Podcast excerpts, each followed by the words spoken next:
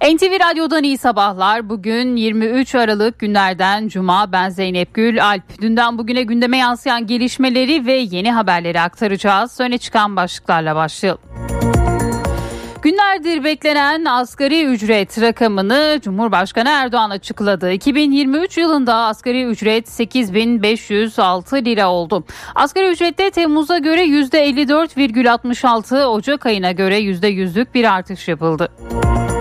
Asgari ücretin açıklandığı toplantıya katılmayan Türkiye İş kamuoyunun beklentisinin karşılanmadığını belirtti. Açıklamada asgari ücret bir kez daha pazarlık konusu edilmiş ve karar oy çokluğuyla belirlenmiştir. İşçi kesimi alınan karara katılmamıştır denildi.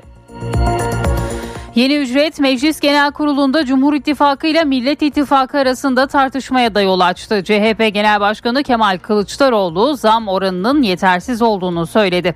AK Parti sözcüsü Ömer Çelik ise asgari ücrete yapılan zammın fiyat artışlarıyla erimemesi için çalışacaklarını belirtti. Asgari ücretteki artış sonrasında birçok ödeme ve maaşta da artış yaşanacak. 65 yaş aylığı, engelli aylığı, işsizlik maaşı, staj ücretleri, askerlik ve doğum borçlanması, asgari ücretlilerin rapor ücretleri ve genel sağlık sigortası primleri asgari ücretteki artışla birlikte değişiyor. İşsizlik maaşı en düşük 3971, en yüksek 7944 lira olarak uygulanacak. Asgari ücretlinin kıdem tazminatı tavanı ise 10.008 lira olacak. Merkez Bankası yılın son faiz kararını açıkladı. Banka ardarda 4 faiz indiriminin ardından Aralık'ta faizi sabit tuttu. Merkez Bankası büyümeye yönelik risklere de dikkat çekti. Amerika'nın Ukrayna'ya Patriot hava savunma sistemi desteği sağlayacağını açıklamasının ardından konuşan Rusya Devlet Başkanı Putin bu sadece çatışmanın uzamasına neden olacak dedi. Rusya'nın Ukrayna'daki savaşın sona ermesini istediğini belirten Putin amacımız askeri çatışma çarkını döndürmek değil tam tersine bu savaşı bitirmek bunun için çabalıyoruz ve çabalamaya devam edeceğiz diye konuştu. Kırmızı bültenle aranan ve İspanya'da yakalanan uyuşturucu kaçakçısı Atilla Önder uçakla İstanbul'a getirildi. Önder işlemlerin ardından kesinleşmiş cezası nedeniyle cezaevine gönderildi. Almanya'da beyin kanaması geçirerek vefat eden Abdülkadir Sargın cenazesi bir Alman vatandaşıyla karıştırılınca yanlışlıkla yakıldı. Dışişleri Bakanlığı olayın öğrenilmesinin ardından aileyle hemen temas kurarak konunun tüm yönleriyle araştırılıp takip altında tutulacağını açıkladı. Sargın ailesi ise hukuki süreç başlatmaya hazırlanıyor. Tekirdağ'da sahte doktor soruşturmasında tutuklanan Ayşe Özkiraz hakkında hazırlanan iddianame kabul edildi. Sahte doktorun bir sonraki hedefinin de Ankara Şehir Hastanesi olduğu iddia edildi. Afganistan'da Taliban yönetimi kadınlara üniversite kapılarını kapatan yasa savundu. Örtünme, karma eğitim, seyahatler ve konaklama gibi konularda görülen sorunlar nedeniyle bu kararın alındığı belirtildi. Yüksek Öğretim Bakan Vekili Nedim, amacımız kızları eğitimden mahrum bırakmak değil dedi. İtalya'da bulunan Avrupa kıtasındaki en yüksek ve en aktif yanardağ olan Etna Yanardağ yeniden faaliyete geçti. 3326 metre yüksekliğindeki yanardağ patlamayla birlikte kül ve lav püskürttü. Ve spor Galatasaray Ziraat Türkiye Kupası 5. eleme turu mücadelesinde Ankara Keçiören gücünü Gomis'in golüyle 1-0 yendi. Sarı Kırmızılı ekip son 16 turuna yükseldi. Eurolig'in 15. haftasında Partizan'ı konuk eden Fenerbahçe Beko ise mücadeleden bir sayı farkla 73'e 72 yenik ayrıldı. Sarı lacivertlilerle Eurolig şampiyonluğu yaşayan Sırp koç Obradovic bu kez Partizan'ın başında Ülker Arena'daydı. Fenerbahçe taraftarı Obradovic'e tezahüratlarla sevgi gösterisinde bulundu. Gündemi özetledik devam ediyoruz. İşe giderken gazetelerin gündemi.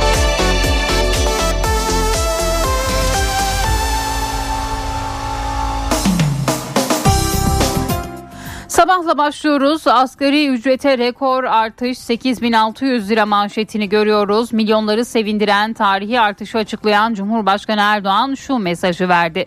Beklenmedik bir tabloyla karşılaşırsak ara düzenleme yapmaktan da kaçınmayız diyor Cumhurbaşkanı. 2022 Ocak ayına göre asgari ücret %100, Temmuz'a göre %54.66 ve yıllık ortalama ise %74.43 oranında artmış oldu. Bu ayla birlikte enflasyonun hızla aşağı düşüşüne şahitlik edeceğiz diyor Cumhurbaşkanı bugün sabahın manşetinde. Doktor randevusu için 15 gün kriteri bir diğer başlık. Sağlık Bakanı Koca yeni MHRS düzenlemesi ve sağlıktaki pek çok gelişmeyi Ankara temsilcimiz Okan Müderrisoğlu'na anlattı diyor Sabah gazetesi. Gitmeyeceği randevuyu iptal etmeyen 15 gün aynı bölümden randevu alamayacak. Başka rahatsızlığı varsa diğer branşlara gidebilecek. Ameliyat günü alan ve beklemek istemeyen hasta başka hastanede erken ameliyat olacak. 18 yaş üstüne rahim ağzı kanseri aşısını devlet karşılayacak diyor. Bakan Koca'nın açıklamaları bugün sabahın ilk sayfasında yer buluyor. Tutankamun İstanbul'a geliyor. Bir diğer haber Firavun Tutankamun'un hazinesi yeni yılda İstanbul'da olacak. 9 yaşında tahta çıktığı için çocuk kral olarak da anılan Firavun'un som altından tabutunun da yer aldığı 400 eser Ocak ayında sergilenecek diyor bugün Sabah gazetesi. Hürriyetle devam ediyoruz. Orta gelirliye konut hamlesi manşetini görüyoruz. Sosyal konut projesinin ardından bu kez orta gelirlilere yönelik yeni konut hamlesi yolda. Bu hamlenin en önemli ayağı Düşük kredi faizleri ve kampanyaya katılan özel firmalardan ev alınabilecek olması. Şehircilik Bakanı Kurum hürriyete açıkladı diyor. Kampanyayı Hazine ve Maliye Bakanlığı ile ortak yürütüyoruz. Hem alım şartları iyileşecek hem de geliştiricilere finansal destek sağlanacak. Ana hedefimiz ilk evini alacaklara avantaj sağlamak. Biri kampanya şartları güzel ev alıp satıp kazanayım diyemeyecek. Hem yükleniciler hem de bankalar aracılığıyla en iyi imkanları sunacağız diyor Bakan Kurum. Bir diğer başlık heyelan artık engel değil. Bitlis ile Siirt'in Baykan ilçesi arasında kesintisiz seyahat sağlayacak Bitlis Çayı Viyadüğü ile bağlantı yolları dün Cumhurbaşkanı Erdoğan tarafından açıldı. Yine Hürriyet gazetesinde yer alıyor bu başlıkta. Hürriyet yazınca mesajı sildi bir diğer haber. Eski İngiliz konsolos Turner 7 yıl önceki Dağlıca şehitleriyle ilgili manşetimizi fon olarak kullandığı kedili tweetini sildi.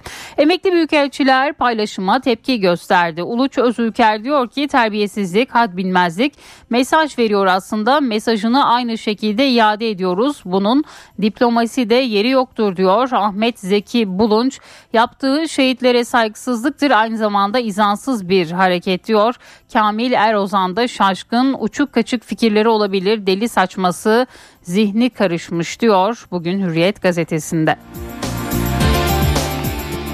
Milliyetle devam ediyoruz. Asgari ücret 8506 lira diyor Milliyet gazetesi. Asgari ücretteki yıllık artış oranı %74.43 oldu. Cumhurbaşkanı Erdoğan gerekirse yıl ortasında ara düzenleme yapılabileceğini söyledi.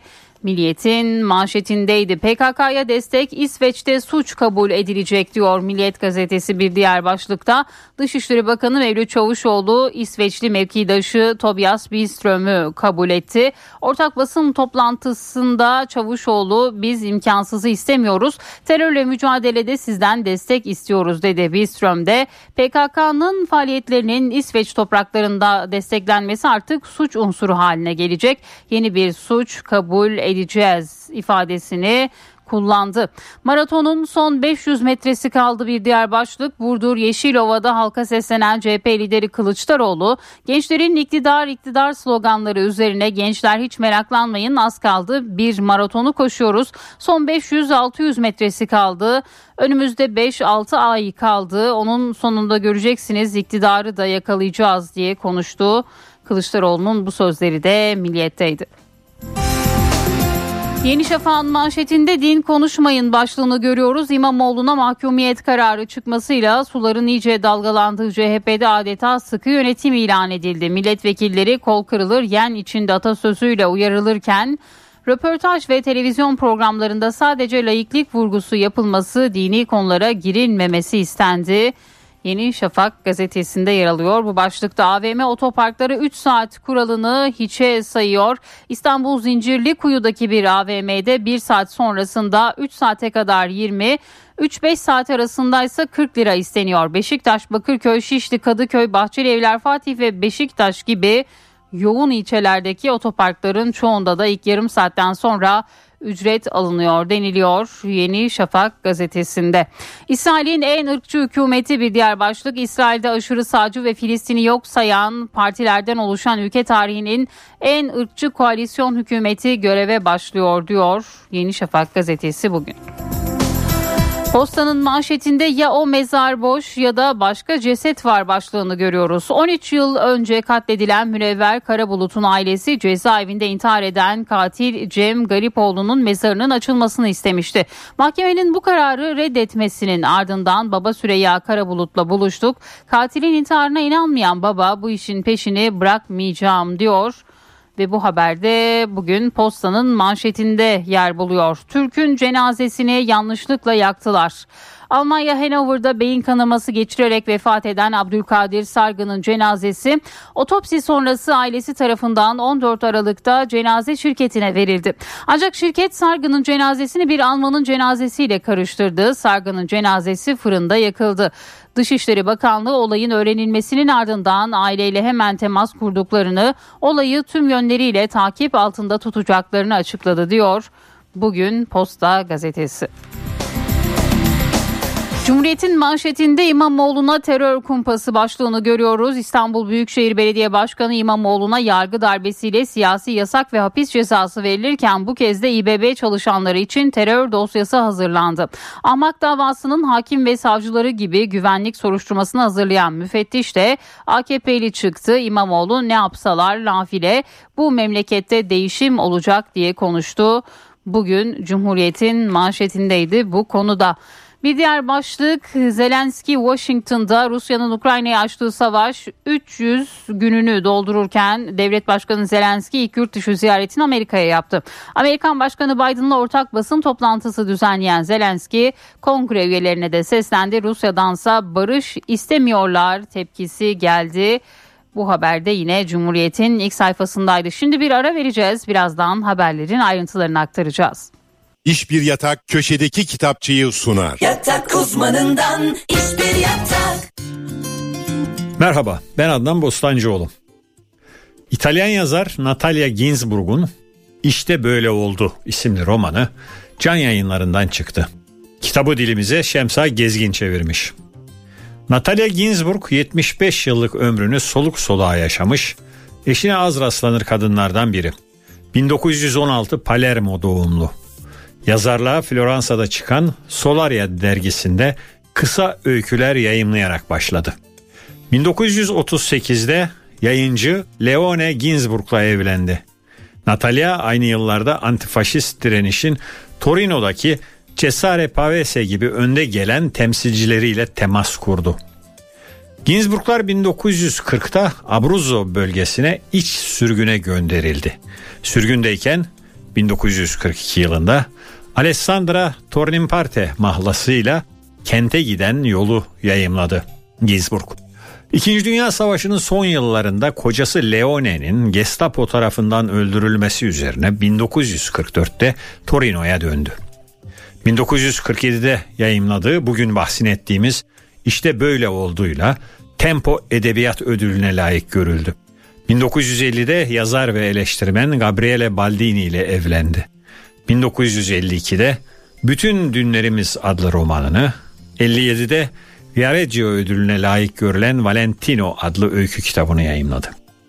1959'da Londra'ya taşındı. 1963'te otobiyografik romanı Aile Sözlüğüyle Strega ödülüne layık görüldü. 1983'te ve 1987'de İtalyan Komünist Partisi'nden milletvekili seçildi. 1991'de Amerikan Sanat ve Bilim Akademisi'ne kabul edildi ve aynı yıl Roma'da öldü. Küçük bir not, az önce sözünü ettiğimiz kitapların hepsinin Türkçe çevirisi var. Gelelim işte böyle olduya. Bir pansiyonda yalnız başına yaşayan genç bir kadın, kendisinden yaşça büyük bir adamın cazibesine kapılır. Tanımadığı bu adama aşık olduğuna kendisini ikna eder. Evlenirler, çocuk sahibi olurlar. Ancak kocasının ilgisizliği çok geçmeden sadakatsizliğe dönüşecek ve kadın kimsesizliğinin ve çaresizliğinin tek bir çözümü olabileceğini fark edecektir. Natalia Ginsburg toplumun kayıtsızca azap çekmeye terk ettiği bir kadının çekmecedeki tabancaya uzanışının hikayesini öfkesini hiç gizlemeden ya da tatlandırmadan oldukça yalın bir şekilde ifade ediyor. İşte böyle oldu da. Herkese iyi okumalar. Hoşçakalın. İş Bir Yatak köşedeki kitapçıyı sundu. Yatak uzmanından iş bir yatak. Türkiye'nin aküsü ileriye götürür. Yiğit Akü yol durumunu sunar. Karayolları Genel Müdürlüğü duyurdu. Gerede Kızılcı Hamam yolunun 19. kilometresinde ve Tarsus Adana otoyol bağlantı yolu 6-7. kilometresinde yol bakım ve onarım çalışmaları var. Çalışmalar sebebiyle ulaşım kontrollü olarak sağlanıyor. Bu nedenle sürücüler dikkatli seyretmeli. Yiğit Akü yol durumunu sundu. Daha sürdürülebilir bir çatı ve daha iyi bir dünya için Bras Çatı Sistemleri sunar. Doğa konuşmaları.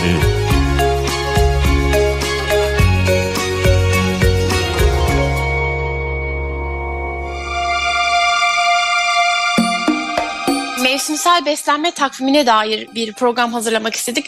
O yüzden konuğumuz Gözde Özbey, Buğday Derneği Medya ve İletişim Sorumlusu. Hoş geldiniz Gözde Hanım. Hoş buldum, merhabalar. Mevsimsel beslen takvimi fikri nasıl ortaya çıktı? Neden bunu buğday öncelikli konularından biri haline getirdi? Mevsimsel beslenme konusu sizin de dediğiniz gibi Buğday Derneği'nin senelerdir üzerinde durduğu bir konu aslında. Ve bu takvim bizim sosyal medyamızdan her ay, ay başında paylaşılıyor. Bunun bir takvime dönüşmüş olması yani basılı bir şeye dönüşmüş olması sebebi ise insanlardan gelen talepler oldu açıkçası. Çünkü mevsiminde ekilen meyve ve sebzeler aslında doğal döngülere uyumlu bir şekilde büyüyorlar. Yani doğaya rağmen değil. Mevsimde yetişmemiş meyve sebzeler doğa şartlarıyla işbirliği yapılarak değil aslında doğayla mücadele ederek üretildiğinden dolayı verim odaklı tarımsal girdiler mevsim dışı üretimde daha çok kullanılıyor. Hibrit tohum, tarım zehiri, sentetik gübre ve hormon dahil tüm maddelerden bahsediyorum aslında. Şimdi coğrafya ve iklime özgü yapıları olan yerel çeşitler dirençli oldukları için daha sürdürülebilir bir gıda güvenliği sağlıyor. Ürünler mevsiminde yetiştirildiği takdirde hastalık ve zararlılara karşı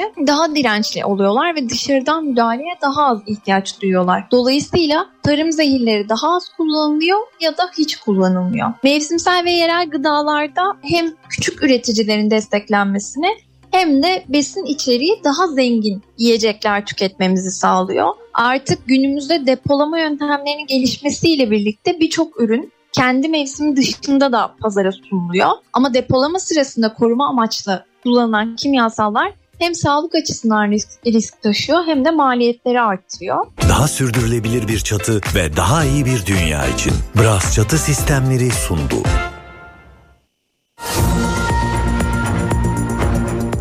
NTV Radyo'da öne çıkan haberlerle yayındayız. Aylardır aslında bu konuyu konuşuyorduk. Aralarında tahminlerde bulunanlar, hesaplama yapanlar vardı. Asgari ücretin ne kadar olacağı sorusunun yanıtı dün Cumhurbaşkanı Erdoğan'dan geldi.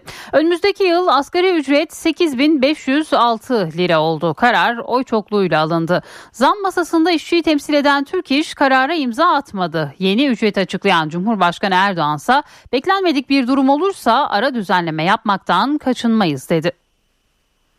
Net asgari ücret inşallah 8500 lira olarak aramızda mutabık kaldık.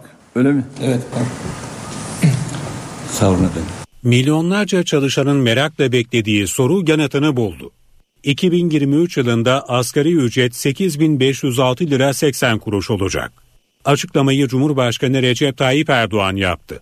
Beklenmedik bir tabloyla karşılaşırsak tıpkı geçen yıl olduğu gibi yine bir ara düzenleme yapmaktan da kaçınmayız. Mevcutta 5500 lira olan asgari ücrete yapılan zam oranı %54,66. Karar o çokluyla alındı. Kırmızı çizgisini 9 bin lira olarak açıklayan Türk İş karara imza atmadı. Asgari ücretin açıklandığı toplantıda da işçi temsilcileri yer almadı. Yapılan bir dizi toplantı sonunda çalışan ve işveren tarafları maalesef ortak bir rakam üzerinde anlaşamamışlardır. Sırtında küfe müfe olmayanlar atıyorlar. Şu kadar bu kadar veririz filan falan diye. Çünkü bir sıkıntısı yok. At nereye giderse gitsin. Asgari ücret rakamı ülkemizin genel ekonomik ve sosyal görünümüyle de uyumludur. Asgari ücretin işverene maliyeti ise 11.759 lira olarak açıklandı. Bazen tüm konularda anlaşıyoruz. Bazen aile bireyleri arasında anlaşmazlıklar da olabiliyor. İşçi tarafıyla bazı görüş ayrılıkları olmuş olabilir ama yarın başka konularda yine mutabakatlar sağlayacağız. Yazılı bir açıklama yapan Türk İş Genel Başkanı Ergün Atalay ise asgari ücret işçilerin ve kamuoyunun beklentisini karşılamadı dedi. Açıklamada Türk İş temsilcileri 2023 yılı için belirlenen asgari ücretin çalışanların aidileriyle birlikte geçim şartlarını karşılamadığı görüşündedir ifadesi de yer aldı. Kararın açıklanmasıyla birlikte siyasilerden de yorumlar peşi sıra geldi. Muhalefet rakamı az buldu. CHP Genel Başkanı Kemal Kılıçdaroğlu yetersiz dedi. AK Parti sözcüsü Ömer Çelik ise asgari ücrete yapılan zammın fiyat artışlarıyla erimemesi için çalışacaklarını söyledi. Meclis Genel Kurulu da bu kez asgari ücret tartışmasına sahne oldu. Asgari ücret açıklandı. 8500 lira. TÜİK'in gıda enflasyonunun 5 puan altında. Yani insanların mutfağını el atıyorlar. Ben TÜİK'in önüne boşuna gitmedim. Siyasetin gündemi asgari ücrete yapılan %54,66'lık zam. CHP Genel Başkanı Kemal Kılıçdaroğlu 8506 liralık yeni ücretin yetersiz olduğunu söyledi. AK Parti sözcüsü Ömer Çelik ise asgari ücrete yapılan zammın fiyat artışlarıyla erimemesi için çalışacaklarını söyledi. İmkanlar içerisinde asgari ücretli vatandaşlarımızı bir takım sıkıntılarla baş başa bırakmayacak en etkili yöntem üretilmeye çalışılmıştır. Cumhurbaşkanımızın bu ifadesi önemli. Ortaya koyulan bu rakamların herhangi bir şekilde birileri tarafından fırsatçılıkla suistimal edilmesine, eritilmesine de müsaade etmeyeceğiz diye daha önce bir açıklaması olmuştu. Bu konu dinamik bir şekilde takip edilecek. Konu Meclis Genel Kurulu'nda da tartışmaya yol açtı. Bugünkü asgari ücret Temmuz'da ilan edilenden 33 kilo eksik pirinç, 604 adet eksik yumurta, 28.9 29 litre eksik ayçiçeği. Siz de utanmadan, sıkılmadan asgari ücrete yapılan zam işvereni de memnun etti, işçiyi de. İlk tepkilerden işçi ve işveren tarafında bunları bu rakamın makul karşılandığını ve memnuniyet oluştuğunu görmekteyiz. Asgari ücretin makul olduğu e, kanaatindeyiz. Ocak ayı açlık sınırı 8707 lira olacak. İlk aldığı ayda açlık sınırının altında kalan bir asgari ücreti iyidir, alkışlanacak bir şeydir diyorsa arkadaşlar diyecek hiçbir şeyim yok size. 2022 Ocak ayında 4253 lira olan net asgari ücret bugün 8506 lira olarak açıklandı.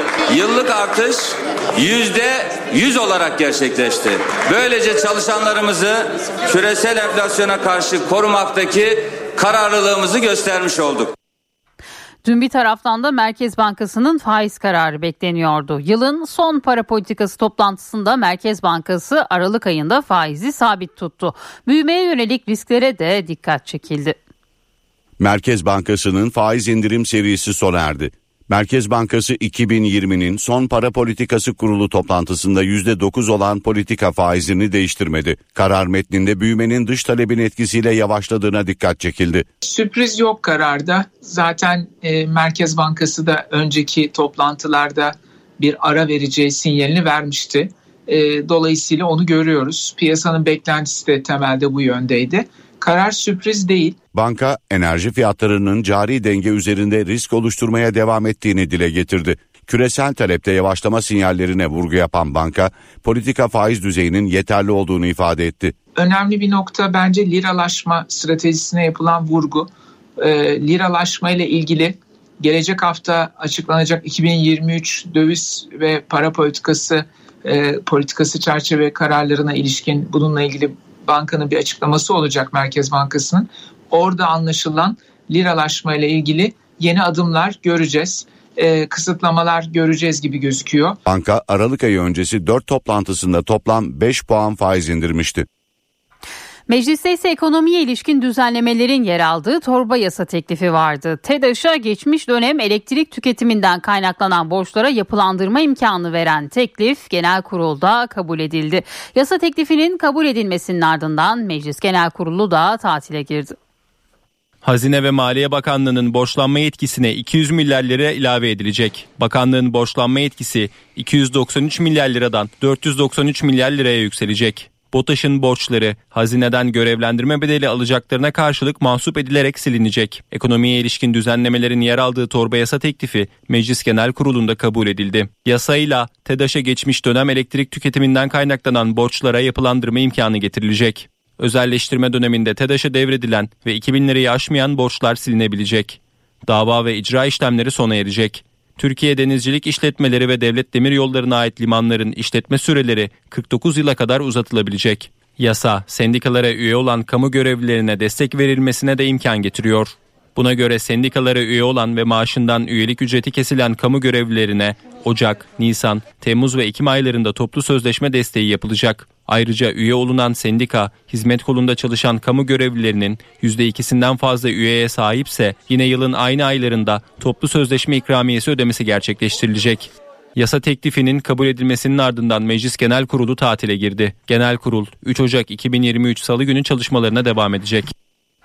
Terör örgütü üyeliği suçlamasıyla tutuklu yargılanan HDP Diyarbakır Milletvekili Semra Güzel'in milletvekilliği Meclis Genel Kurulu'nda 330 kabul oyuyla düşürüldü. PKK'lı teröristle fotoğraflarının çıkmasının ardından HDP'li Güzel'in önce dokunulmazlığı kaldırılmış ardından da devamsızlık gerekçesiyle milletvekilliğinin düşürülmesine ilişkin süreç başlatılmıştı. Güzel'in milletvekilliğinin düşmesinin ardından HDP'nin meclisteki sandalye sayısı da 56'ya düşmüş oldu. Benzine gece 67 kuruş zam geldi. Fiyat değişikliği gece yarısından itibaren uygulanmaya başlandı. Artış sonrası benzinin litre fiyatı yeniden 18 liranın üzerine yükseldi. Motorin grubundaysa herhangi bir fiyat değişikliği olmadı. NTV Radyo eğer doktordan randevu aldıysanız ve gitmediyseniz üstelik randevuyu da iptal etmediyseniz bundan böyle 15 gün boyunca aynı branştan başka doktor bile olsa randevu alamayacaksınız. Yaptırımın amacı hastanelerde randevu bulamama sorununa çözüm üretmek. Peki son anda iptal edilen randevular nasıl değerlendirilecek? Randevu alamayanlar acil servislerin yoğunluğunu artırır mı? Uygulamaya dair merak edilen soruların yanıtı haberimizde bu hafta itibariyle eğer kişi randevusunu iptal ettirmezse o bölüme artık 15 gün randevu alamayacak. Yani bu çok istenen bir şey değil ama hani artık hani zorunlu bir uygulama haline geldi. Sağlık Bakanlığı doktor randevusuna gitmeyenlere yaptırım uygulamaya başladı. Gitmeyeceği randevuyu iptal etmeyenler 15 gün boyunca aynı branşa randevu alamayacak bu uygulamayı bir hani işte cezalandırma gibi değil de bir farkındalık oluşturma gibi görürlerse seviniriz. Eğer hani randevusunu iptal ettirmediği zaman randevu alamayacağını da bilirse herhalde bu oran iyice düşecektir diye düşünüyorum. Bu da MHRS'de ki hani en azından randevu alamayan insanlara bir miktar faydalı olacaktır. Randevu iptali randevu saatine kadar yapılabiliyor.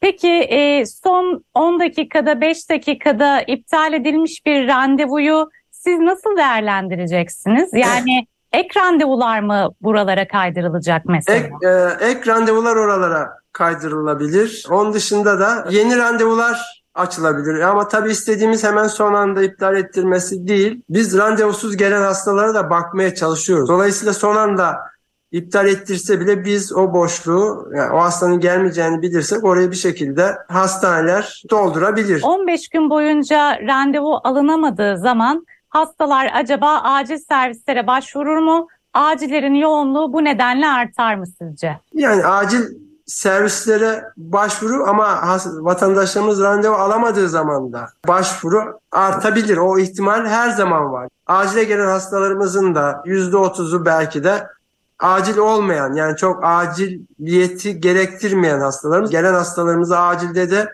muayene ediyoruz ama vatandaşlarımızın acil konusunda da duyarlı olmalılar. Acile gitmektense polikliniklere randevusuz başvurmalarını öneririz. Sağlık Bakanlığı her 100 randevudan 21'ine gidilmediğini açıklamıştı. Okullarda ücretsiz yemek uygulaması genişletiliyor. Açıklama Milli Eğitim Bakanlığı'ndan. 2023 yılında taşımalı öğrencilerin bulunduğu okulların tamamına ve anaokuluyla ana sınıfındaki öğrencilere ücretsiz yemek verilecek. Okullarda ücretsiz yemek uygulaması genişletiliyor. 2023 yılında okul öncesiyle taşımalı ve yatılı okuldaki öğrencilerin tamamı ücretsiz yemek yiyecek. Bakanlık şu anda 400 bini okul öncesi olmak üzere toplam 1 milyon 800 bin öğrenciye ücretsiz yemek veriyor. NTV'nin edindiği bilgilere göre Ocak ayından itibaren okul öncesinde ücretsiz yemek uygulaması kademeli olarak artırılacak. Yıl sonuna kadar okul öncesinde eğitim alan 1 milyon 407 bin öğrencinin tamamına bir öğün ücretsiz yemek verilecek. Uygulamanın ayrıntıları da belli olmaya başladı. Buna göre mutfağı bulunan okullarda öğrenciler için yemek hazırlanacak. Diğer okullar için ise illere ödenek gönderilecek. Yemekler bakanlığa bağlı öğretmen evleriyle mesleki ve teknik Anadolu liseleri tarafından hazırlanacak. Yetersiz kalınması durumunda ise özel sektörden alım yapılacak. Öğrencilerin sağlıklı ve dengeli beslenmesi için de tedbirler alındı. Buna göre öğrencilerin yaş ve ihtiyaçları doğrultusunda beslenme planları çalışılacak. Öğünler, gıda mühendisleri danışmanlığında kalori hesapları yapılarak hazırlanacak.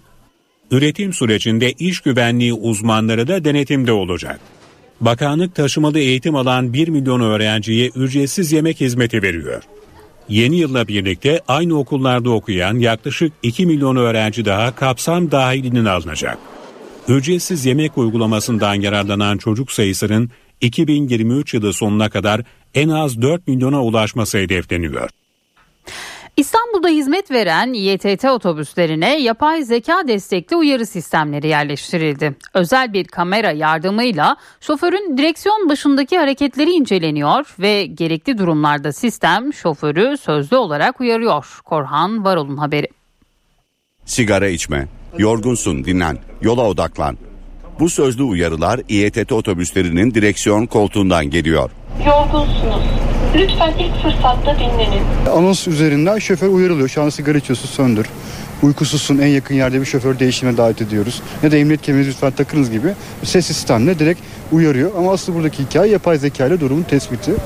İstanbul'da zaman zaman otobüs sürücülerinin hatasından kaynaklanan kazalar yaşanabiliyor. Yapay zeka destekli sistemle bu kazaların önüne geçilmesi amaçlanıyor. Yeni projeyle İETT şoförleri artık yapay zeka teknolojisiyle hem denetlenecek hem uyarılacak. Lütfen telefonda konuşmayın. Duygu durum analiz sistemiyle şoförün hareketleri gözlenebilecek. Güvenlik kameraları da dahil olmak üzere 20 güne kadar kamera kayıtlarını tutmakta ve e-denetim ekiplerinin önüne raporlayabilmekte. Kameralar uykusuzluk ve yorgunluğu tespit ederek şoförü ve merkezi uyaracak. Yeni sistem yılbaşı itibariyle 3000'i aşkın İETT aracının tamamında kullanılacak. Yılbaşına artık sayılı günler kaldı. Etkinlikler de yavaş yavaş başladı. Galata Port İstanbul'daki tarihi paket postanesinde yılbaşı etkinlikleri bugün başlıyor. Paket postanesinin ana kubbesinin altında konserler düzenlenecek. Mücevher, parfüm, moda, tasarım, aksesuar mağazaları da yılbaşı konseptiyle hizmet verecek. 23-25 Aralık tarihleri arasında gerçekleşecek etkinlikte ilk konseri Selen Beytekin verecek. Konserlerin tamamı ücretsiz olarak yapılacak. NTV Radyo, Türkiye'nin haber radyosu. HDI Sigorta İstanbul'un yol durumunu sunar. İstanbul'da bu saat itibariyle trafikte yoğunluk %44 seviyelerinde. Her iki köprüde de yoğunluk var. Anadolu yakasında köprüye giderken Beylerbeyi Çamlıca arasında Tem'de ise Kavacık Ümraniye arasında o yoğunluğun etkileri gözleniyor. Avrasya Tüneli çift taraflı açık. Avrupa yakasına gelindiğinde E5'te Avcılar'da Tem'de ise Esenyurt Altınşehir arasında bir yoğunluk var. HDI Sigorta İstanbul'un yol durumunu sundu. Türkiye'nin tadı, Türkiye'nin baharatı Bağdat sunar. Anadolu'nun lezzetleri. Bahattin Zor Erzurum. Kadayıf dolması tarifi vereceğim. Taze kadayıfı avucun içine alıyorsun. Sıkı sıkı sert olmasın diye yumuşak gelsin diye e, içine isteğe göre ceviz veya fındık koyuyorsun. Sarıyorsun yumurtaya bulayıp kızartıyorsun. Ondan sonra şerbet atıyorsun. 2 bardak suya 2 bardak şerbet hafif limon sıkıyorsun. Şekerlenmemesi için. Kızarmış yağdan çıkardıktan sonra şerbet atıyorsun. Türkiye'nin tadı, Türkiye'nin baharatı Bağdat sundu. Anadolu'nun lezzetleri. Mağaza ve ofis zeminlerinin depo ve yürüme yollarının en yeni en etkili boyası Düfa Zemin Boyaları spor haberlerini sunar. Yeah.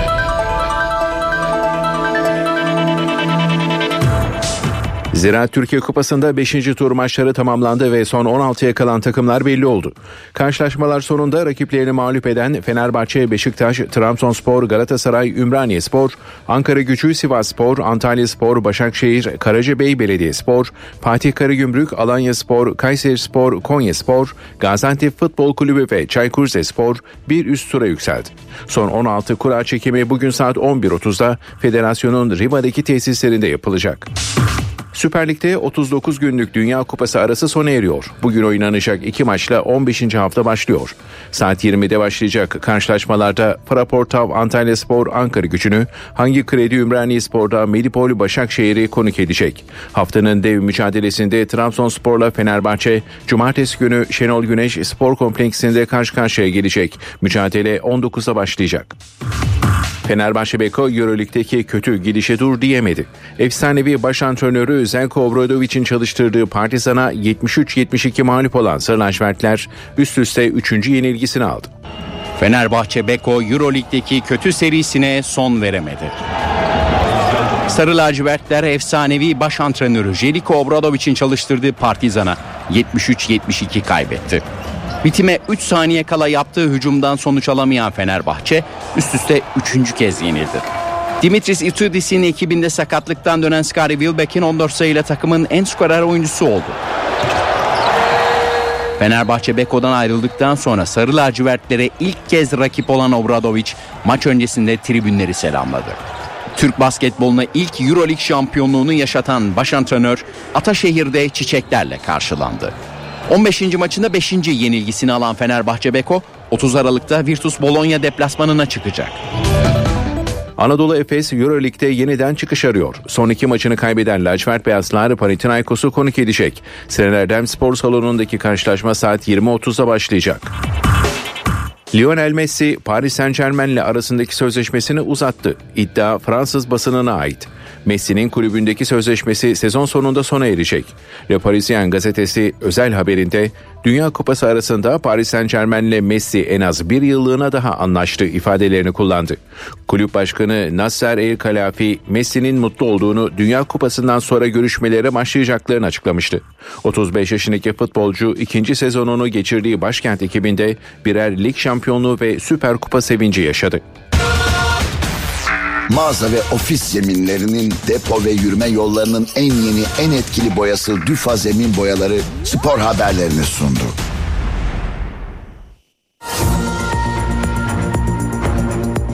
NTV Radyo'da yeni saati karşılıyoruz. Bu saate kadar gündemde hangi başlıkların öne çıktığına bakalım. Günlerdir beklenen asgari ücret rakamını Cumhurbaşkanı Erdoğan açıkladı. 2023 yılında asgari ücret 8506 lira oldu. Asgari ücrette Temmuz'a göre %54,66, Ocak ayına göre %100'lük bir artış yapıldı.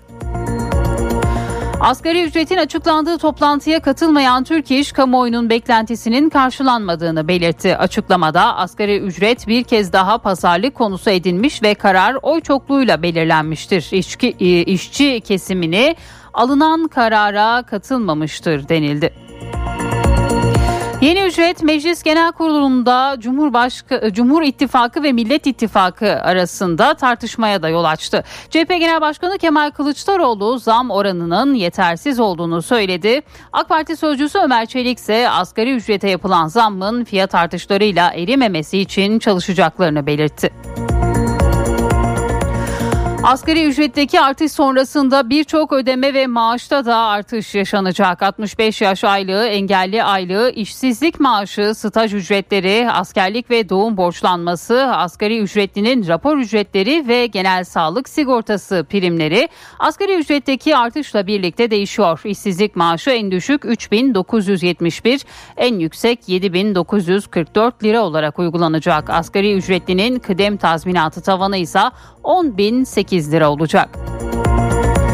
Merkez Bankası yılın son faiz kararını açıkladı. Banka ardarda 4 faiz indiriminin ardından Aralık'ta faizi sabit tuttu. Merkez Bankası büyümeye yönelik risklere de dikkat çekti. Amerika'nın Ukrayna'ya Patriot hava savunma sistemi desteği sağlayacağını açıklamasının ardından konuşan Rusya Devlet Başkanı Putin bu sadece çatışmanın uzamasına neden olacak dedi. Rusya'nın Ukrayna'daki savaşın sona ermesini istediğini belirten Putin amacımız askeri çatışma çarkını döndürmek değil tam tersine bu savaşı bitirmek bunun için çabalıyoruz ve çabalamaya devam edeceğiz diye konuştu. Kırmızı bültenle aranan ve İspanya'da yakalanan uyuşturucu kaçakçısı Atilla Önder uçakla İstanbul'a getirildi. Önder işlemlerin ardından kesinleşmiş cezası nedeniyle cezaevine gönderildi. Almanya'da beyin kanaması geçirerek vefat eden Abdülkadir Sargın cenazesi bir Alman vatandaşıyla karıştırılınca yanlışlıkla yakıldı. Dışişleri Bakanlığı olayın öğrenilmesinin ardından aileyle hemen temas kurarak konunun tüm yönleriyle araştırılıp takip altına alınacağını açıklarken Sargın ailesi ise hukuki süreç başlatmaya hazırlanıyor.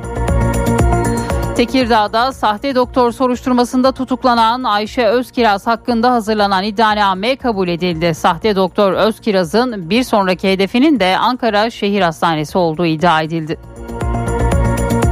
Afganistan'da Taliban yönetimi kadınlara üniversite kapılarını kapatan yasağı savundu. Örtünme, karma eğitim, seyahatler ve konaklama gibi konularda görülen sorunlar nedeniyle bu kararın alındığı belirtildi. Yüksek Öğretim Bakan Vekili Nedim, amacımız kızları eğitimden mahrum bırakmak değil dedi.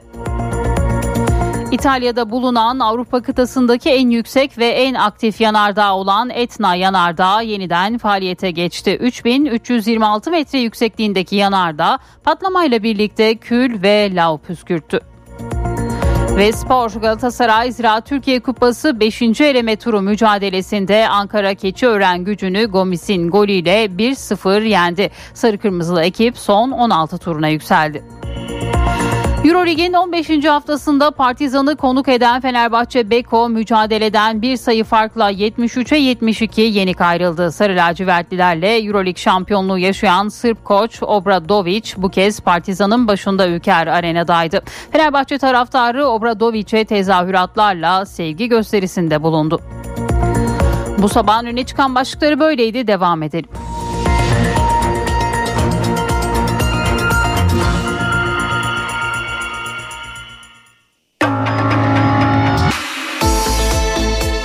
İşe giderken gazetelerin gündemi.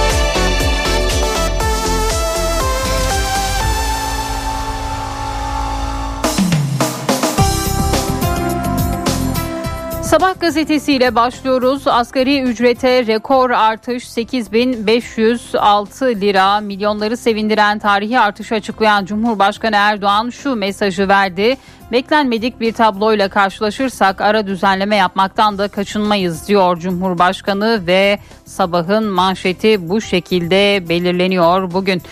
2022 Ocak ayına göre asgari ücret %100, Temmuz'a göre %54.66 ve yıllık ortalama ise %74.43 oranında artmış oldu. Bu ayla birlikte enflasyonun hızla aşağı düşüşüne şahitlik edeceğiz. Ne emekçilerimizin haklarının yenmesine ne işverenlerimizin üzerine altından kalkamayacakları yük bindirilerek istihdamın zarar görmesine rıza gösteririz.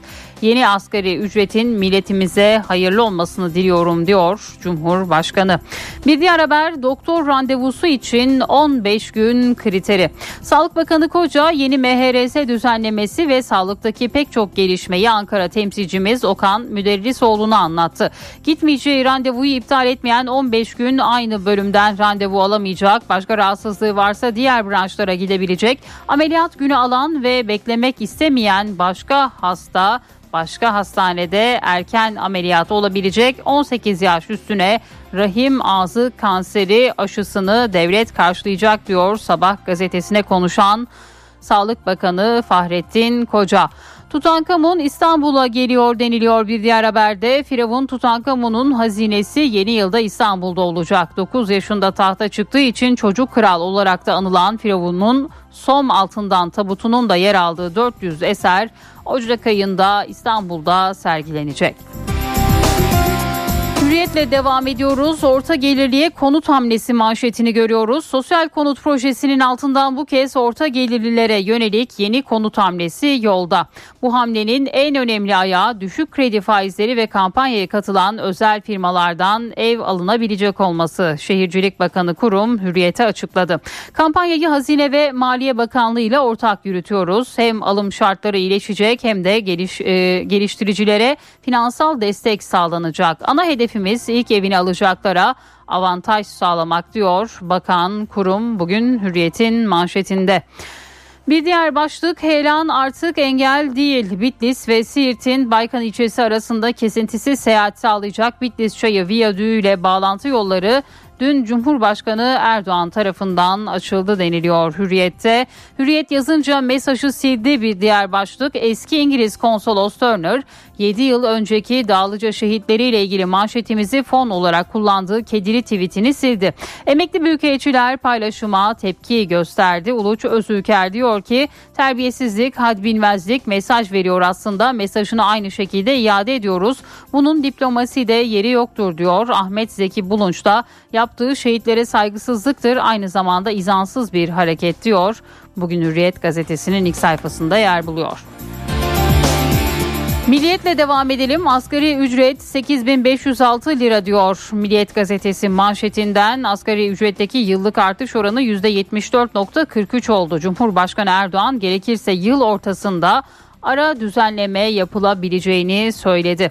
PKK'ya destek İsveç'te suç kabul edilecek. Yine Milliyet'in ilk sayfasından bir diğer haber. Dışişleri Bakanı Mevlüt Çavuşoğlu İsveçli mevkidaşı Bitröm'ü kabul etti. Ortak basın toplantısında Çavuşoğlu biz imkansızı istemiyoruz. Terörle mücadelede sizden destek istiyoruz dedi. Bitröm'de e, PKK'nın faaliyetlerinin İsveç topraklarında desteklenmesi artık suç unsuru haline gelecek.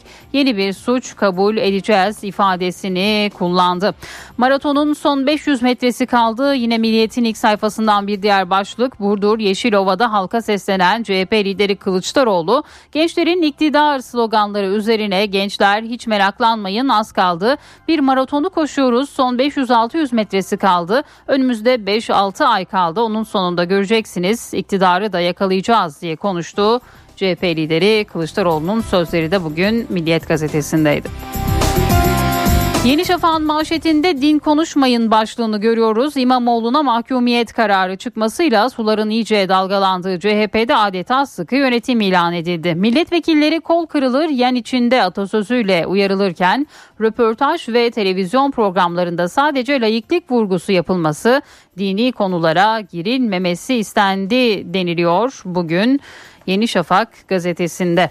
AVM otoparkları 3 saat kuralını hiçe sayıyor diyor Yeni Şafak. İstanbul Zincirlikuyu'daki bir AVM'de 1 saat sonrasında 3 saate kadar 20 lira 3-5 saat arasındaysa 40 lira isteniyor. Beşiktaş, Bakırköy, Şişli, Kadıköy, Bahçeli Evler ve Fatih gibi yoğun ilçelerdeki otoparkların çoğunda ilk yarım saatten sonra ücret alınıyor. İsrail'in en ırkçı hükümeti yine bir diğer haber. İsrail'de aşırı sağcı ve Filistin'i yok sayan partilerden oluşan ülke tarihinin en ırkçı koalisyon hükümeti göreve başlıyor deniliyor bugün Yeni Şafak gazetesinde.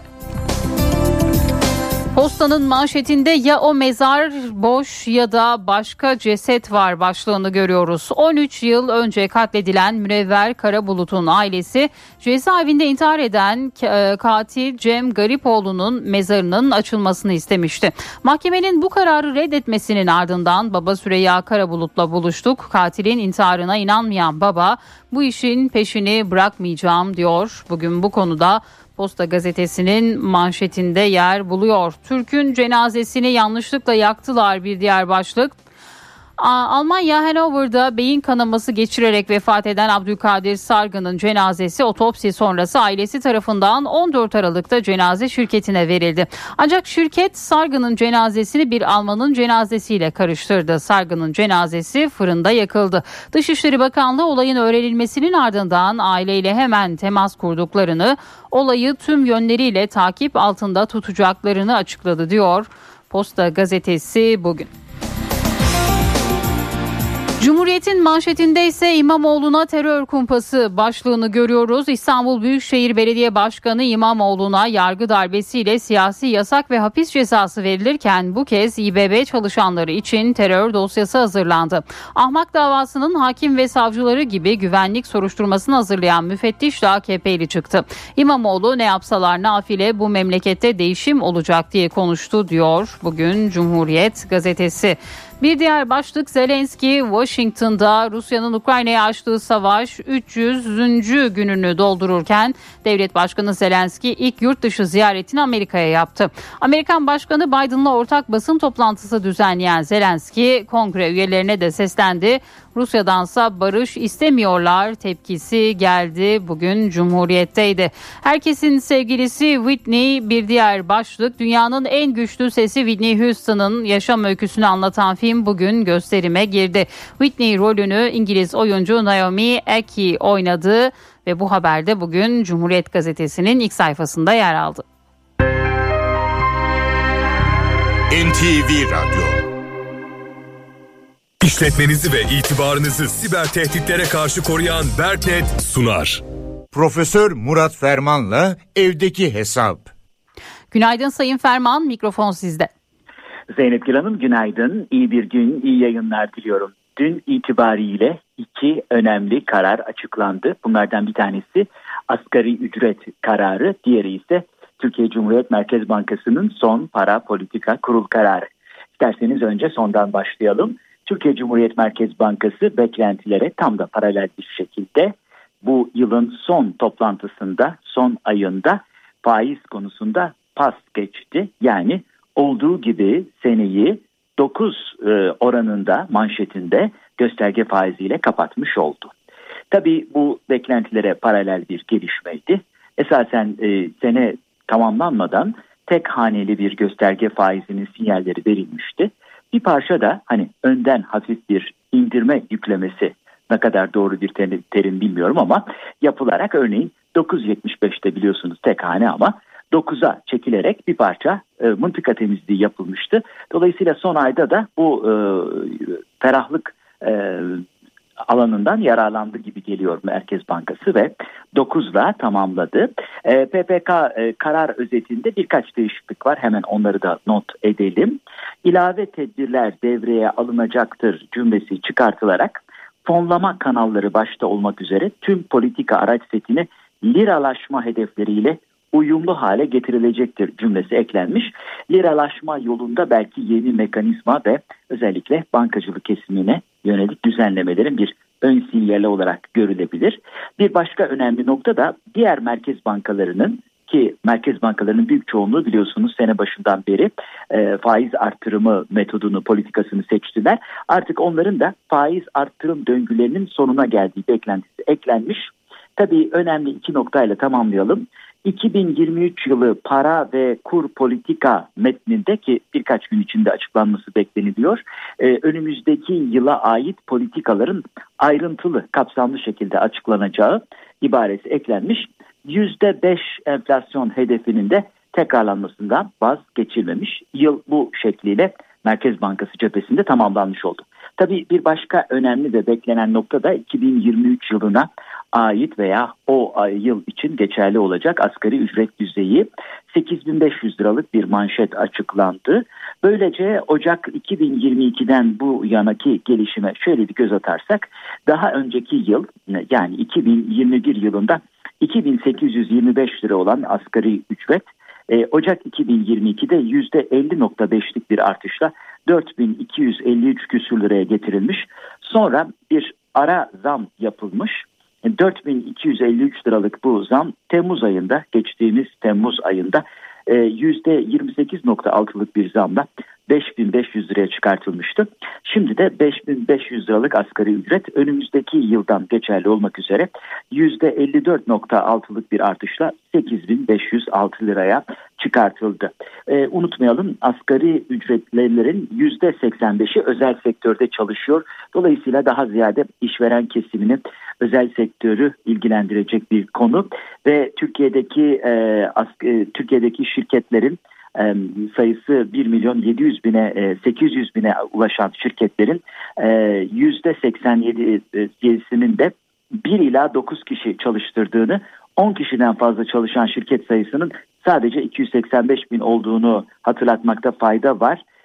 Yani şirketlerin neredeyse yüzde 60'ı 1 veya 3 kişi arasında çalıştırıyor. Tabii asgari ücretin bu yeni ücretin bu tür kobiler bakımından getireceği yükler var ama genel geçer ifadesiyle e, şunu vurgulamakta fayda var. Biz artık bu asgari ücret meselesi de en azından an itibariyle sona erdiğine göre asgaride buluşmak yerine azamiye yoğunlaşmaya çalışmalıyız. Hem katma değer bakımından hem refah artışı bakımından yaşam kalitesi bakımından asgari ile yetinmek Türkiye'ye yakışmaz. Çünkü aslında asgari ücret bütün dünyada ve uygulamalarıyla bir istisna ücret olmak gerekir. Mesela Avrupa'da e, ücretli kesimin neredeyse ortalamaya baktığımızda bütün e, ülkelere göz attım.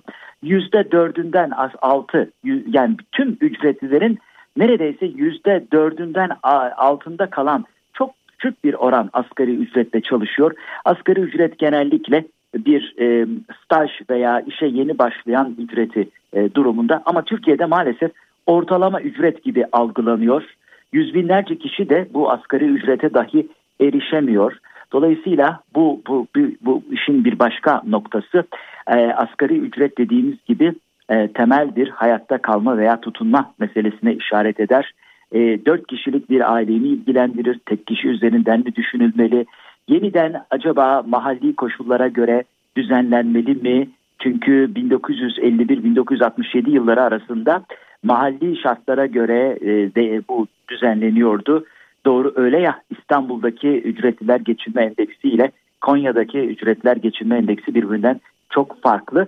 Bütün bunlar herhalde önümüzdeki dönemlerde de tekrar gündeme gelecek ama netice itibariyle bu e, zam oranıyla bu artışlarla şimdi elbette e, hayatını katma değer üretiminde ücretli olarak geçiren şimdiki emekliler e, duruma e, müzahir olmaya başladılar. E, an itibariyle e, geçerli yönetmelikler %17-18 civarında 3 Ocak'ta bir emekli maaşı öngörüyor. Ama şimdi %50'nin üzerinde bir asgari ücret oranı oldu. Bakalım emekli kesimdeki beklentiler nasıl karşılanacak? Bu ve benzeri konuları daha çok konuşacağız. Ama tekrar ediyorum asgaride buluşmak yerine azamiyi hedeflemek her zaman evladır. Bu genel değerlendirme ve bilgi paylaşımı çerçevesinde değerli dinleyenlerimize katma değeri yüksek ve yüksek katma değerli bir gün ve esenliklerle dolu bir hafta sonu diliyor. Huzurlarınızdan hürmetlerle ayrılıyorum. Profesör Murat Ferman'la evdeki hesap. İşletmenizi ve itibarınızı siber tehditlere karşı koruyan Berknet sundu. Dünya markası Bras çatı sistemleri finans bültenini sunar. Borsa İstanbul Yüz Endeksi 5447 seviyelerinde dolar 18.67 euro 19.81'den işlem görüyor. Euro dolar paritesi 1.06. Altın nozu 1795 dolar. Kapalı çarşıda gram altın 1078, çeyrek altın 1781 liradan satılıyor. Brent petrolün varil fiyatı ise 81 dolar. Dünya markası Bras çatı sistemleri finans bültenini sundu. NTV Radyo Geleneksel düz duvarlarınızı ilham veren doku ve efektlere sahip tasarım duvarlarınıza dönüştüren Sandeko Boya hava durumunu sunar. Eşsiz boya, eşsiz mekanlar. Sandeko. Ülkede iki gün kuru soğuk etkili pazar günü kuzeyde yağış bekleniyor. Marmara'da hava güneşli bugün. Rüzgarlar zayıfladığından yer yer pus var. İstanbul 12 derece olacak. İç Anadolu'da sabah sis ve don etkili. Ankara'da sis ve ayaz e, sürüyor. Sıcaklık öğle 9 gece eksi 1 derece. Ege kıyıları biraz bulutlanıyor. İzmir'de körfez puslu sıcaklık 16 derece. Akdeniz yer yer puslu sabahları ayaz da var. Güneydoğuda Gaziantep bulutlanıyor. Hava soğuk. Doğu Anadolu'da pus ve don etkili. Karadeniz'de ise bulutlar dağıldı ama çoğu ilçede sabah saatleri don ve pusun etkisi altında geçecek. Estetiğin ruhunu duvarlarınıza taşıyan Sandeko. NTV Radyo, Türkiye'nin haber radyosu. İş bir yatak köşedeki kitapçıyı sunar. Yatak uzmanından iş bir yatak. Merhaba ben Adnan Bostancıoğlu. Özlem Aytekin küçük okurlar için yazdığı Şebnem Gündüz Aydın'ın resimlediği Güvenli Yarınlar serisinden dört ayrı hikaye kitabı kısa süre önce Martı Çocuk'tan yayımlandı. Güvenli Yarınlar serisi Nilay ve Yılmaz isimli ikiz kardeşlerin hikayesi. Serinin ilk kitabı Doğa Dostlarında Nilay ve Yılmaz arkadaşlarıyla birlikte gittikleri bir piknikte çevre temizliği için kolları sıvarlar. İkinci hikaye görünmez kaza. Kahramanlarımız bu defa okul kampındadırlar ve Yılmaz'ın başına beklenmedik bir kaza gelir. Üçüncü hikayemizin ismi Yılmaz'ın Üç Ağacı. Nilay ve Yılmaz'ı bu kez bir köpük baloncuğunda yolculuk yaparken görüyoruz. Ve yolculuğun sonunda ulaştıkları bahçede güven ağacı, değer ağacı ve zaman ağacı ile tanışırlar. Son hikaye ise Yağmur'un sesi. Evde kış hazırlıkları sürmektedir. Nilay ve Yılmaz bahçeden kızarmış domatesleri toplarlar. Domates konservesi yapan annelerine yardım ederler. Bu esnada sert bir rüzgar çıkar. Sonra yağmurun sesi duyulur. Bu sesler gelmekte olan bir fırtınanın habercisidir. Ahmet Tanrıverdi'nin Büyük Adada geçen ömrünün unutulmaz sayfalarını paylaştığı Hafıza Çekmecemde Biriktirdiklerim isimli anı kitabı Everest yayınlarından çıktı. Büyük Adaya yolu düşenler bilir. Ahmet Tanrıverdi Fıstık Ahmet adıyla tanınır. Kendisi sadece adada değil İstanbul'un birçok semtinde 40 yılı aşkın süre meyhanecilik yaptı. 1944 Büyükada doğumlu Fıstık Ahmet çok sayıda kitabında yazarı ki bunların içinde Principo mezelerinin ayrı bir yeri var. Diğer kitaplarından bazıları Zaman Satan Dükkan, Hoşçakal Principo Bir Rüyaydı Unut Gitsin, Büyük Adanın Solmayan Fotoğrafları ve Atina'daki Büyük Ada. Fıstık Ahmet Tanrıverdi bugün bahsini ettiğimiz hafıza çekmecemde biriktirdiklerimde adaların geçmişinde iz bırakmış isimlerle ve olaylarla ilgili gözlemlerini ve anılarını aktarıyor. Neler mi? Anadolu Kulübü'nden Adalar Su Sporları Kulübü'ne, Ayorgi ve Aydimitri kiliselerinden Rum yetimhanesine, Cambazhane'den hayvanat bahçesine, çarşının rengarenk yıllarından sokakların eski sakinlerine, Troçki'den Lefter'e, Büyük Adalı Papa'dan Tarzan Pavli'ye, 6-7 Eylül'ü hazırlayan olaylardan 1964 sürgününe. Bütün bu hikayelerin yanı sıra Fıstık Ahmet, ilçenin demografik, sosyal ve kültürel tarihine dair önemli bilgileri ve tanıklıkları da paylaşıyor. Hafıza çekmecemde biriktirdiklerim şimdilerde 80'e yaklaşan bir ömrün büyük ada belleğine bir armağanı. Herkese iyi okumalar, hoşçakalın. İş bir yatak köşedeki kitapçıyı sundu. Yatak uzmanından iş bir yatak. Araç takipte liderlerin tercihi Mobiliz risk haritasını sunar. Mobiliz. Yurt genelinde kuru soğuk etkili. İç ve Doğu Anadolu'da ise don ve pus bekleniyor. Özellikle ulaşımda sorun yaşanabilir. Dikkatli ve tedbirli olunmalı. Araç takipte liderlerin tercihi Mobiliz risk haritasını sundu. Mobiliz. NTV Radyo, Türkiye'nin haber radyosu.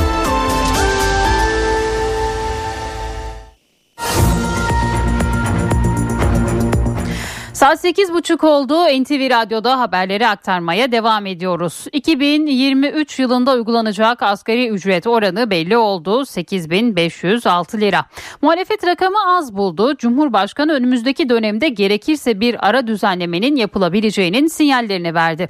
Akademisyenler ve iş dünyası da açıklanan rakamı değerlendirdi. İş dünyası temsilcileri işverenin ilave yüklerinin hafifletilmesi adına destek ve teşviklerin artırılmasını istedi.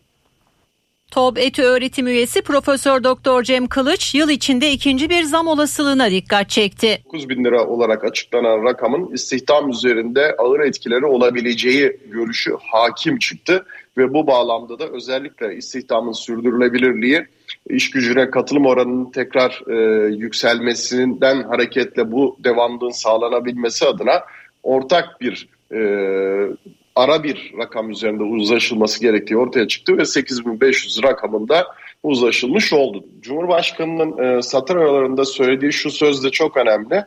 E, geçen yıl olduğu gibi eğer ihtiyaç olursa tekrar bir ara zam yapabiliriz dedi. Bunun da altını çizerim. Bu önemli bir e, unsurdu. Altınbaş Üniversitesi öğretim üyesi ve eski ekonomi bakanı Profesör Doktor Işın Çelebi ise açıklanan rakamın yeni bir ücret skalası olarak kabul edilmesi gerektiğine dikkat çekti. Bu 8500 lira hayırlı uğurlu olsun ülkemiz için.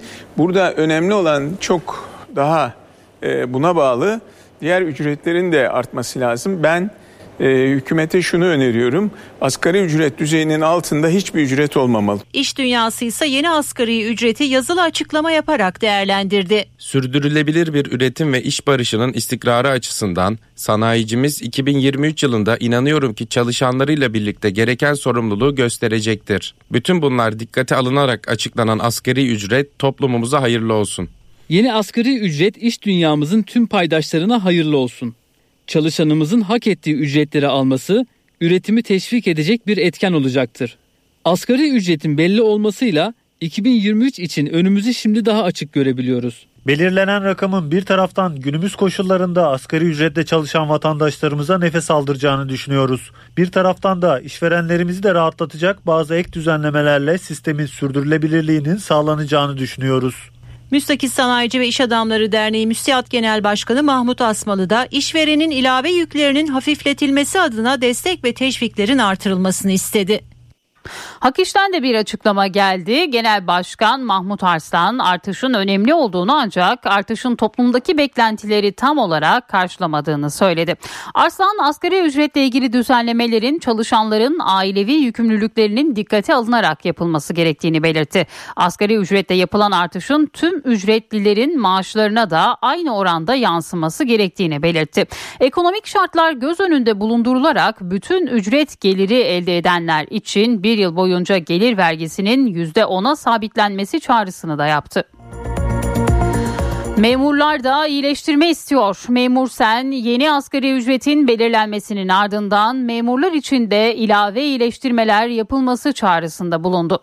Memur Sen tarafından yapılan yazılı açıklamada 2023 Ocak ayında kamu görevlilerimize de ilave iyileştirmeler yapılmalı, kayıpları telafi eden bir sonuç ortaya çıkmalıdır ifadesi yer aldı. Cumhurbaşkanı Erdoğan asgari ücreti açıkladıktan sonra Bitlis Çayı Viyadüğü ve bağlantı yolları açılış töreninde konuştu. Erdoğan terörle mücadele mesajları verdi, teröre geçit verilmeyecek dedi. Her ne kadar birileri hala sınırlarımızı taciz ederek terör örgütlerini üzerimize salarak eski günleri yeniden hortlatma peşinde koşsa da bu senaryo artık işlemeyecektir. Cumhurbaşkanı Recep Tayyip Erdoğan terörle mücadele operasyonlarının kararlılıkla süreceğini söyledi. Teröre geçit verilmeyecek mesajı verdi. Milletimiz yaşadığı onca kayıpları, acıları, sefaleti asla unutmayacak. Terör yandaşlarına kesinlikle geçit vermeyecektir. Cumhurbaşkanı Ankara'dan Bitlis Çayı Viyadüğü ve bağlantı yolları açılış törenine canlı bağlantı yoluyla katıldı. Kar ve heyelan riski nedeniyle sıkıntı yaşanan Bitlis-Diyarbakır karayolunda inşa edilen viyadük sürücülere güvenli sürüş imkanı sağlayacak.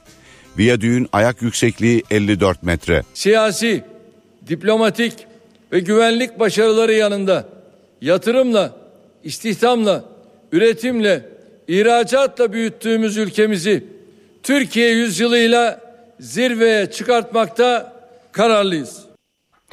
İçişleri Bakanlığı müfettişlerinin İBB'de terör bağlantılı personel çalıştırıldığı iddiasıyla hazırladığı rapor savcılığa teslim edildi. Savcılık incelemenin ardından soruşturmaya gerek olup olmadığına karar verecek. Hem Kemal Kılıçdaroğlu hem de Ekrem İmamoğlu konuyla ilgili konuştu. PKK ve KCK ile iltisaklı.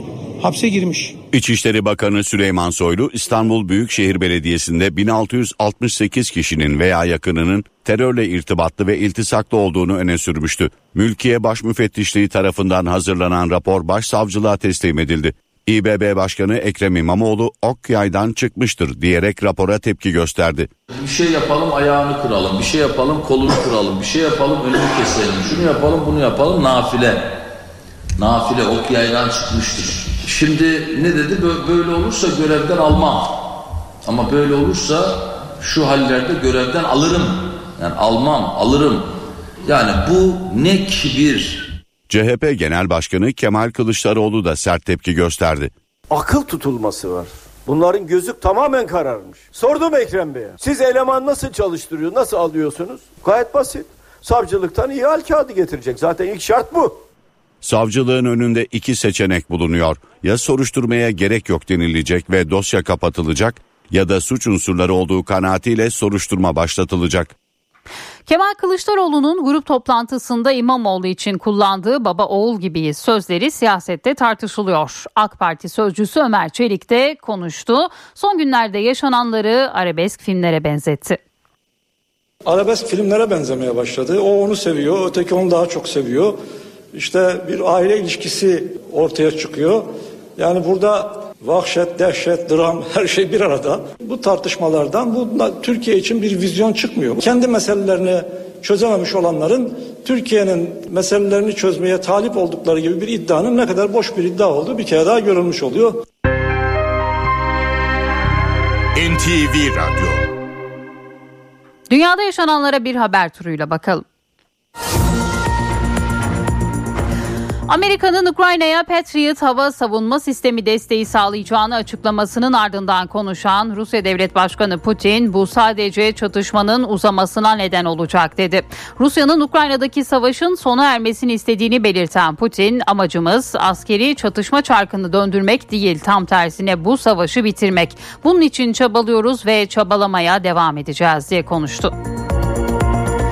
Afganistan'da Taliban yönetimi kadınlara üniversite kapılarını kapatan yasağı savundu. Örtünme, karma eğitim, seyahatler ve konaklama gibi konularda görülen sorunlar nedeniyle bu kararın alındığı belirtildi. Yükseköğretim Bakan Vekili Nedim amacımız kızları eğitimden mahrum bırakmak değil dedi. Kripto para borsası FTX iflas sonrasında yasal süreç devam ediliyor. Eski CEO Sam Bankman-Fried dolandırıcılık ve kara para aklama dahil 8 suçtan yargılanmayı bekliyor. Varılan anlaşma sonucu Bankman-Fried duruşmaya kadar 250 milyon dolar kefaletle serbest bırakılacak. İsrail askerleri Batı Şeria'nın Nablus kentine baskın düzenledi. İsrail askerlerinin gerçek mermilerle ateş açması sonucu 23 yaşındaki bir Filistinli hayatını kaybetti. Ülke genelindeki gösterilerin ardından ay başında katı sıfır vaka politikasında gevşemeye giden Çin'de vaka sayıları artıyor. Bazı hastanelerde yoğun bakım ünitelerinin kapasitelerinin dolduğu, özellikle ateşli, ateşli hastaların acil servisleri doldurduğu belirtiliyor.